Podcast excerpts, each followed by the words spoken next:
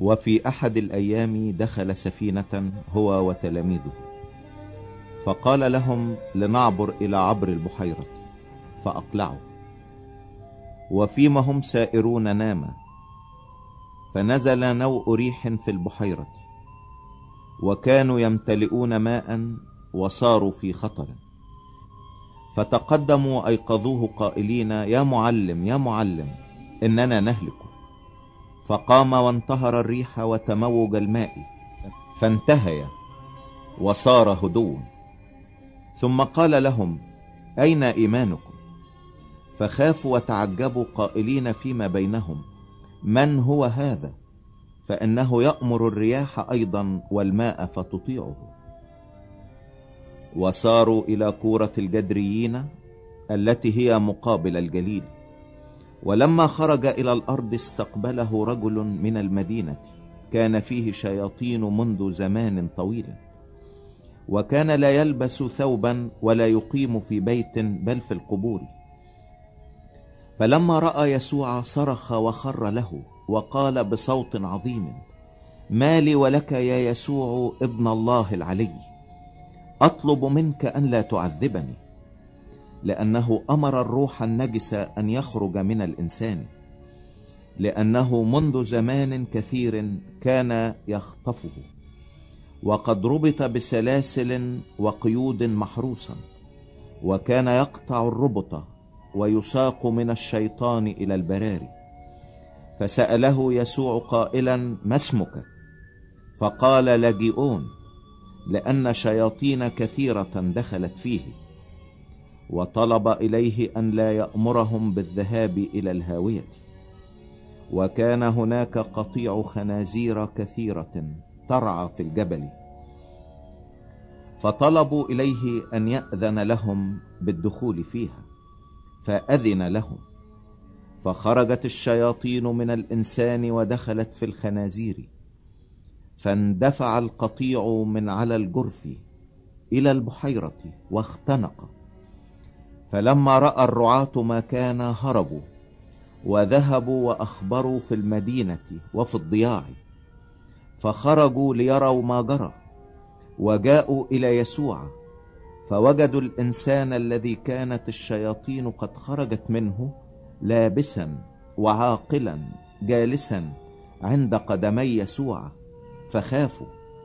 فأخبرهم أيضا الذين رأوا كيف خلص المجنون.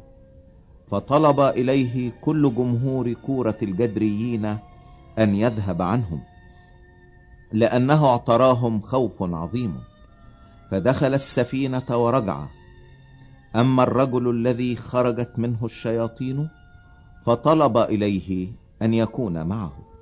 ولكن يسوع صرفه قائلا ارجع إلى بيتك وحدث بكم صنع الله بك. فمضى وهو ينادي في المدينة كلها بكم صنع به يسوع. ولما رجع يسوع قبله الجمع لأنهم كانوا جميعهم ينتظرونه. وإذا رجل اسمه يايرس قد جاء وكان رئيس المجمع فوقع عند قدمي يسوع وطلب إليه أن يدخل بيته. لأنه كان له بنت وحيدة لها نحو اثنتي عشرة سنة وكانت في حال الموت ففيما هو منطلق زحمته الجموع. وامرأة بنسف دم منذ اثنتي عشرة سنة وقد أنفقت كل معيشتها للأطباء ولم تقدر أن تشفى من أحد. جاءت من ورائه ولمست هدب ثوبه ففي الحال وقف نسف دمها. فقال يسوع من الذي لمسني؟ وإذ كان الجميع ينكرون قال بطرس والذين معه يا معلم الجموع يضيقون عليك ويسحمونك وتقول من الذي لمسني؟ فقال يسوع قد لمسني واحد لأني علمت أن قوة قد خرجت مني.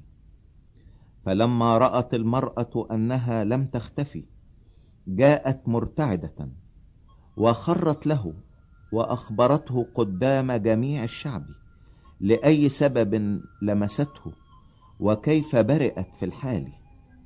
فقال لها ثقي يا ابنة إيمانك قد شفاك اذهبي بسلام وبينما هو يتكلم جاء واحد من دار رئيس المجمع قائلا له قد ماتت ابنتك لا تتعب المعلم. فسمع يسوع وأجابه قائلا لا تخف آمن فقط فهي تشفى. فلما جاء إلى البيت لم يدع أحدا يدخل إلا بطرس ويعقوب ويوحنا وأبا الصبية وأمها. وكان الجميع يبكون عليها ويلطمون. فقال لهم لا تبكوا لم تمت لكنها نائمة. فضحكوا عليه عارفين أنها ماتت.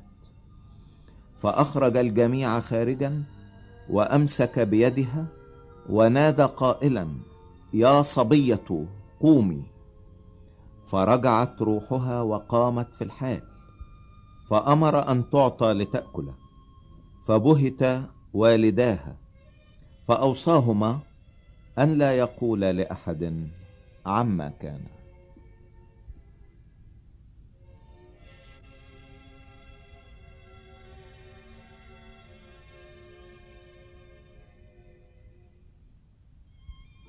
الأصحاح التاسع. ودعا تلاميذه الاثني عشر وأعطاهم قوة وسلطانا على جميع الشياطين وشفاء أمراض. وأرسلهم ليكرزوا بملكوت الله ويشفوا المرضى. وقال لهم لا تحملوا شيئا للطريق لا عصا ولا مزودا ولا خبزا ولا فضة ولا يكون للواحد ثوبان.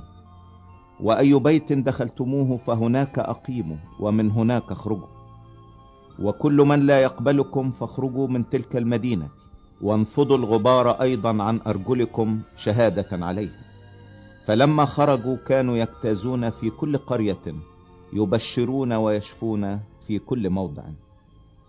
فسمع هيرودس رئيس الربع بجميع ما كان منه وارتابه لأن قوما كانوا يقولون إن يوحنا قد قام من الأموات وقوما إن إيليا ظهر. وآخرين إن نبيا من القدماء قام. فقال هيرودس يوحنا أنا قطعت رأسه فمن هو هذا الذي أسمع عنه مثل هذا؟ وكان يطلب أن يراه. ولما رجع الرسل أخبروه بجميع ما فعلوا فأخذهم وانصرف منفردا إلى موضع خلاء لمدينة تسمى بيت صيدا. فالجموع إذ علموا تبعوه فقبلهم وكلمهم عن ملكوت الله والمحتاجون إلى الشفاء شفاهم. فابتدأ النهار يميل. فتقدم الاثنى عشر وقالوا له اصرف الجمع ليذهبوا إلى القرى والضياع حوالينا فيبيتوا ويجدوا طعاما لأننا ها هنا في موضع خلاء. فقال لهم أعطوهم أنتم ليأكلوا. فقالوا ليس عندنا أكثر من خمسة أرغفة وسمكتين إلا أن نذهب ونبتاع طعاما لهذا الشعب كله لأنهم كانوا نحو خمسة آلاف رجل. فقال لتلاميذه أتكئوهم فرقا خمسين خمسين. ففعلوا هكذا وأتكأوا الجميع. فأخذ الأرغفة الخمسة والسمكتين ورفع نظره نحو السماء وباركهن ثم كسر وأعطى التلاميذ ليقدموا للجمع فأكلوا وشبعوا جميعا ثم رفع ما فضل عنهم من الكسر اثنتا عشرة قفة. وفيما هو يصلي على انفراد كان التلاميذ معه فسألهم قائلا من تقول الجموع إني أنا؟ فأجابوا وقالوا يوحنا المعمدان وآخرون إيليا وآخرون إن نبيا من القدماء قام فقال لهم وأنتم من تقولون إني أنا؟ فأجاب بطرس وقال مسيح الله. فانتهرهم وأوصى أن لا يقول ذلك لأحد. قائلا إنه ينبغي أن ابن الإنسان يتألم كثيرا. ويرفض من الشيوخ ورؤساء الكهنة والكتبة ويقتل وفي اليوم الثالث يقوم. وقال للجميع إن أراد أحد أن يأتي ورائي فلينكر نفسه ويحمل صليبه كل يوم ويتبعني. فإن من أراد أن يخلص نفسه يهلكها ومن يهلك نفسه من أجلي فهذا يخلصها لأنه ماذا ينتفع الإنسان؟ لو ربح العالم كله وأهلك نفسه أو خسرها. لأن من استحى بي وبكلامي فبهذا يستحي ابن الإنسان متى جاء بمجده ومجد الآب والملائكة القديسين. حقا أقول لكم إن من القيام هنا قوما لا يذوقون الموت حتى يروا ملكوت الله. وبعد هذا الكلام بنحو ثمانية أيام أخذ بطرس ويوحنا ويعقوب وصعد إلى جبل ليصلي. وفيما هو يصلي صارت هيئة وجهه متغيرة ولباسه مبيضا لامعا.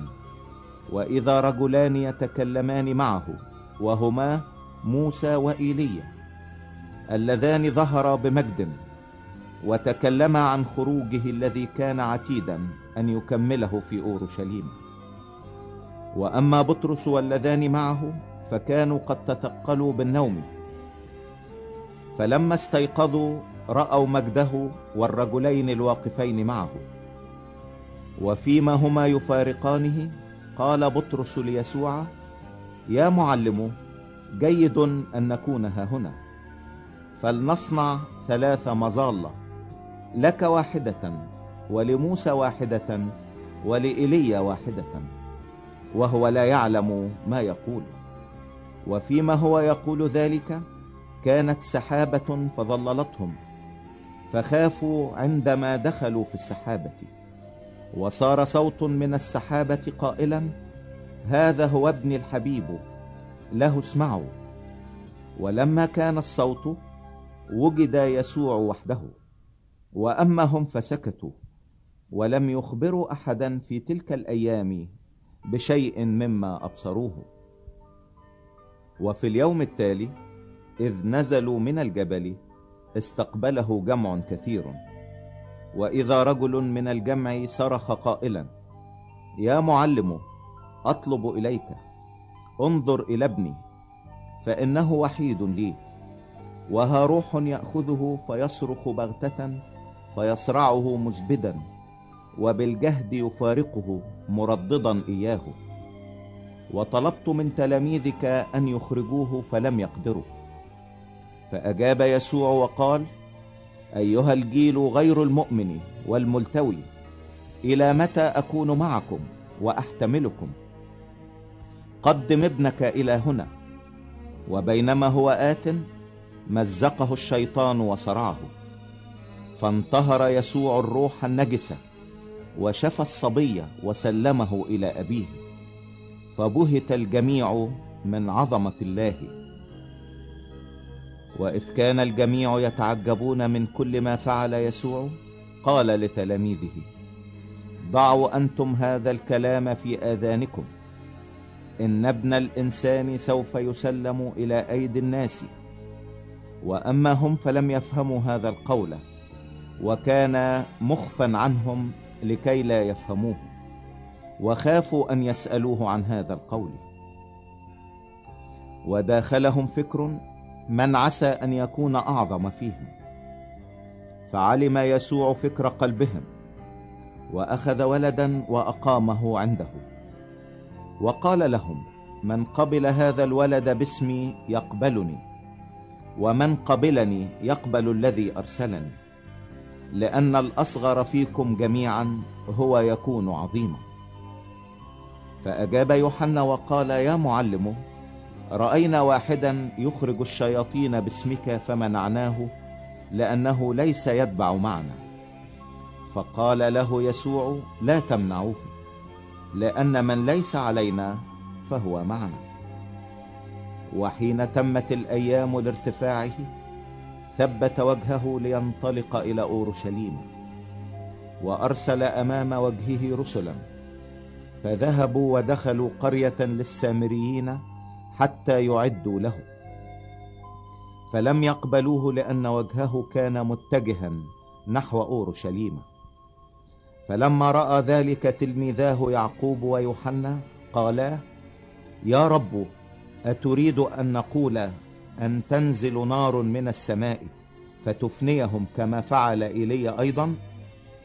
فالتفت وانتهرهما وقال لستما تعلمان من أي روح أنتما لأن ابن الإنسان لم يأتي ليهلك أنفس الناس بل ليخلص. فمضوا إلى قرية أخرى. وفيما هم سائرون في الطريق؟ قال له واحد يا سيد أتبعك أينما تمضي. فقال له يسوع للثعالب أوجرة ولطيور السماء أوكار. وأما ابن الإنسان فليس له أين يسند رأسه. وقال لآخر اتبعني. فقال يا سيد ائذن لي أن أمضي أولا وأدفن أبي. فقال له يسوع دع الموتى يدفنون موتاهم. وأما أنت فاذهب ونادي بملكوت الله.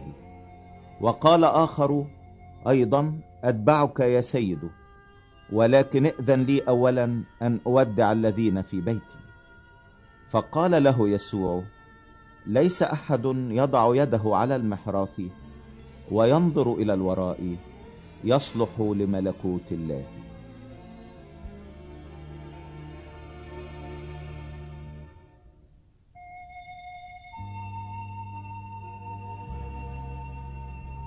الأصحاح العاشر. وبعد ذلك عين الرب سبعين آخرين أيضا وأرسلهم اثنين اثنين أمام وجهه إلى كل مدينة وموضع حيث كان هو مزمعا أن يأتي. فقال لهم إن الحصاد كثير ولكن الفعلة قليلون. فاطلبوا من رب الحصاد أن يرسل فعلة إلى حصاده. اذهبوا ها أنا أرسلكم مثل حملان بين ذئاب. لا تحملوا كيسا ولا مزودا ولا أحذية ولا تسلموا على أحد في الطريق. وأي بيت دخلتموه فقولوا أولا سلام لهذا البيت. فإن كان هناك ابن السلام يحل سلامكم عليه وإلا فيرجع إليكم. وأقيموا في ذلك البيت آكلين وشاربين مما عندهم لأن الفاعل مستحق أجرته. لا تنتقلوا من بيت إلى بيت. وأية مدينة دخلتموها وقبلوكم فكلوا مما يقدم لكم. واشفوا المرضى الذين فيها وقولوا لهم قد اقترب منكم ملكوت الله. وأية مدينة دخلتموها ولم يقبلوكم فاخرجوا إلى شوارعها وقولوا حتى الغبار الذي لصق بنا من مدينتكم ننفضه لكم. ولكن اعلموا هذا إنه قد اقترب منكم ملكوت الله. وأقول لكم إنه يكون لسادوم في ذلك اليوم حالة أكثر احتمالا مما لتلك المدينة. ويل لك يا كورزين ويل لك يا بيت صيدا لأنه لو صنعت في صورة وصيداء القوات المصنوعة فيكما لتابتا قديما جالستين في المسوح والرماد. ولكن صورة وصيداء يكون لهما في الدين حالة أكثر احتمالا مما لكما. وأنت يا كفر ناحوم المرتفعة إلى السماء ستهبطين إلى الهاوية. الذي يسمع منكم يسمع مني والذي يرذلكم يرذلني والذي يرذلني يرذل الذي أرسلني. فرجع السبعون بفرح قائلين يا رب حتى الشياطين تخضع لنا باسمك. فقال لهم رأيت الشيطان ساقطا مثل البرق من السماء. ها أنا أعطيكم سلطانا لتدوسوا الحيات والعقارب وكل قوة العدو ولا يضركم شيء ولكن لا تفرحوا بهذا أن الأرواح تخضع لكم بل افرحوا بالحري أن أسماءكم كتبت في السماوات. وفي تلك الساعة تهلل يسوع بالروح وقال أحمدك أيها الآب رب السماء والأرض لأنك أخفيت هذه عن الحكماء والفهماء وأعلنتها للأطفال. نعم أيها الآب لأن هكذا صارت المسرة أمامك. والتفت إلى تلاميذه وقال كل شيء قد دفع إلي من أبي وليس أحد يعرف من هو الابن إلا الآب. ولا من هو الآب إلا الابن ومن أراد الابن أن يعلن له. والتفت إلى تلاميذه على انفراد وقال طوبى للعيون التي تنظر ما تنظرونه. لأني أقول لكم إن أنبياء كثيرين وملوكا أرادوا أن ينظروا ما أنتم تنظرون ولم ينظروا وأن يسمعوا ما أنتم تسمعون. ولم يسمعوا وإذا نموسي قام يجربه قائلا يا معلم ماذا أعمل لأرث الحياة الأبدية؟ فقال له ما هو مكتوب في الناموس؟ كيف تقرأ؟ فأجاب وقال تحب الرب إلهك من كل قلبك ومن كل نفسك ومن كل قدرتك ومن كل فكرك وقريبك مثل نفسك. فقال له بالصواب أجبت. افعل هذا فتحيا. وأما هو فإذ أراد أن يبرر نفسه قال ليسوع ومن هو قريبي؟ فأجاب يسوع وقال إنسان كان نازلا من أورشليم إلى أريحة فوقع بين لصوص فعروه وجرحوه ومضوا وتركوه بين حي وميت. فعرض أن كاهنا نزل في تلك الطريق فرآه وجاز مقابله. وكذلك لاوي أيضا إذ صار عند المكان جاء ونظر وجاز مقابله. ولكن سامريا مسافرا جاء إليه ولما رآه تحنن. فتقدم وضمد جراحاته وصب عليها زيتا وخمرا وأركبه على دابته وأتى به إلى فندق واعتنى به. وفي الغد لما مضى أخرج دينارين وأعطاهما لصاحب الفندق. وقال له اعتني به ومهما أنفقت أكثر فعند رجوعي أوفيك. فأي هؤلاء الثلاثة ترى صار قريبا للذي وقع بين اللصوص؟ فقال الذي صنع معه الرحمة. فقال له يسوع اذهب أنت أيضا واصنع هكذا. وفيما هم سائرون دخل قرية فقبلته امرأة اسمها مرثى في بيتها. وكانت لهذه أخت تدعى مريم. التي جلست عند قدمي يسوع وكانت تسمع كلامه. وأما مرثى فكانت مرتبكة في خدمة كثيرة. فوقفت وقالت يا رب أما تبالي بأن أختي قد تركتني أخدم وحدي؟ فقل لها أن تعينني. فأجاب يسوع وقال لها مرثى مرثى أنت تهتمين وتضطربين لأجل أمور كثيرة ولكن الحاجة إلى واحد. فاختارت مريم النصيب الصالح الذي لن ينزع منها.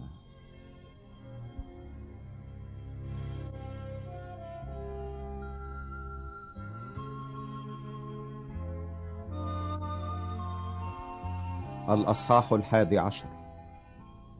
وإذ كان يصلي في موضع لما فرغ قال واحد من تلاميذه يا رب علمنا أن نصلي كما علم يوحنا أيضا تلاميذه. فقال لهم متى صليتم؟ فقولوا أبانا الذي في السماوات ليتقدس اسمك ليأتي ملكوتك لتكن مشيئتك كما في السماء كذلك على الأرض. خبزنا كفافنا أعطنا كل يوم. واغفر لنا خطايانا لأننا نحن أيضا نغفر لكل من يذنب إلينا. ولا تدخلنا في تجربة لكن نجنا من الشرير. ثم قال لهم من منكم يكون له صديق ويمضي إليه نصف الليل ويقول له يا صديق أقرضني ثلاثة أرغفة لأن صديقا لي جاءني من سفر وليس لي ما أقدم له. فيجيب ذلك من داخل ويقول لا تزعجني. الباب مغلق الآن وأولادي معي في الفراش. لا أقدر أن أقوم وأعطيك. أقول لكم وإن كان لا يقوم ويعطيه لكونه صديقه فإنه من أجل لجاجته يقوم ويعطيه قدر ما يحتاجه. وأنا أقول لكم اسألوا تعطوا اطلبوا تجدوا اقرعوا يفتح لكم. لأن كل من يسأل يأخذ ومن يطلب يجد ومن يقرع يفتح له. فمن منكم وهو أب يسأله ابنه خبزا أفيعطيه حجرا؟ أو سمكة أفيعطيه حية بدل السمكة؟ أو إذا سأله بيضة أفيعطيه عقربا؟ فإن كنتم وأنتم أشرار تعرفون أن تعطوا أولادكم عطايا جيدة. فكم بالحري الآب الذي من السماء يعطي الروح القدس للذين يسألونه. وكان يخرج شيطانا وكان ذلك أخرس. فلما أخرج الشيطان تكلم الأخرس فتعجب الجموع. وأما قوم منهم فقالوا ببعل زبول رئيس الشياطين يخرج الشياطين. وآخرون طلبوا منه آية من السماء يجربونه. فعلم أفكارهم وقال لهم كل مملكة منقسمة على ذاتها تخرب وبيت منقسم على بيت يسقط. فإن كان الشيطان أيضا ينقسم على ذاته فكيف تثبت مملكته؟ لأنكم تقولون إني ببعل زبول أخرج الشياطين. فإن كنت أنا ببعل زبول أخرج الشياطين فأبناؤكم بمن يخرجون؟ لذلك هم يكونون قضاتكم. ولكن إن كنت بإصبع الله أخرج الشياطين فقد أقبل عليكم ملكوت الله. حينما يحفظ القوي داره متسلحا تكون أمواله في أمان. ولكن متى جاء من هو أقوى منه فإنه يغلبه وينزع سلاحه الكاملة الذي اتكل عليه ويوزع غنائمه. من ليس معي فهو علي ومن لا يجمع معي فهو يفرق. متى خرج الروح النجس من الإنسان؟ يجتاز في أماكن ليس فيها ماء يطلب راحة. وإذ لا يجد يقول أرجع إلى بيت الذي خرجت منه. فيأتي ويجده مكنوسا مزينا. ثم يذهب ويأخذ سبعة أرواح أخر أشر منه. فتدخل وتسكن هناك فتصير أواخر ذلك الإنسان أشر من أوائله. وفيما هو يتكلم بهذا رفعت امرأة صوتها من الجمع وقالت له طوبى للبطن الذي حملك والثديين اللذين رضعتهما. أما هو فقال بل طوبى للذين يسمعون كلام الله ويحفظونه. وفيما كان الجموع مزدحمين ابتدأ يقول هذا الجيل شرير يطلب آية ولا تعطى له آية إلا آية يونان النبي لأنه كما كان يونان آية لأهل نينوى كذلك يكون ابن الإنسان أيضا لهذا الجيل. ملكة التيمن ستقوم في الدين مع رجال هذا الجيل وتدينهم. لأنها أتت من أقاصي الأرض لتسمع حكمة سليمان وهو ذا أعظم من سليمان ها هنا. رجال نينوى سيقومون في الدين مع هذا الجيل ويدينونه لأنهم تابوا بمنادات يونان وهو ذا أعظم من يونان ها هنا.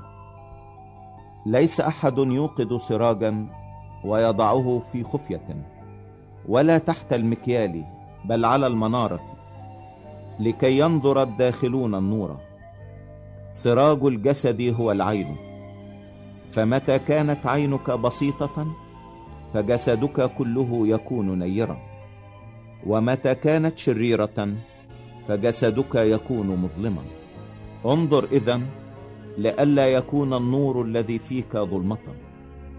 فإن كان جسدك كله نيرا ليس فيه جزء مظلم يكون نيرا كله كما حينما يضيء لك السراج بلمعانه وفيما هو يتكلم سأله فريسي أن يتغدى عنده. فدخل واتكأ.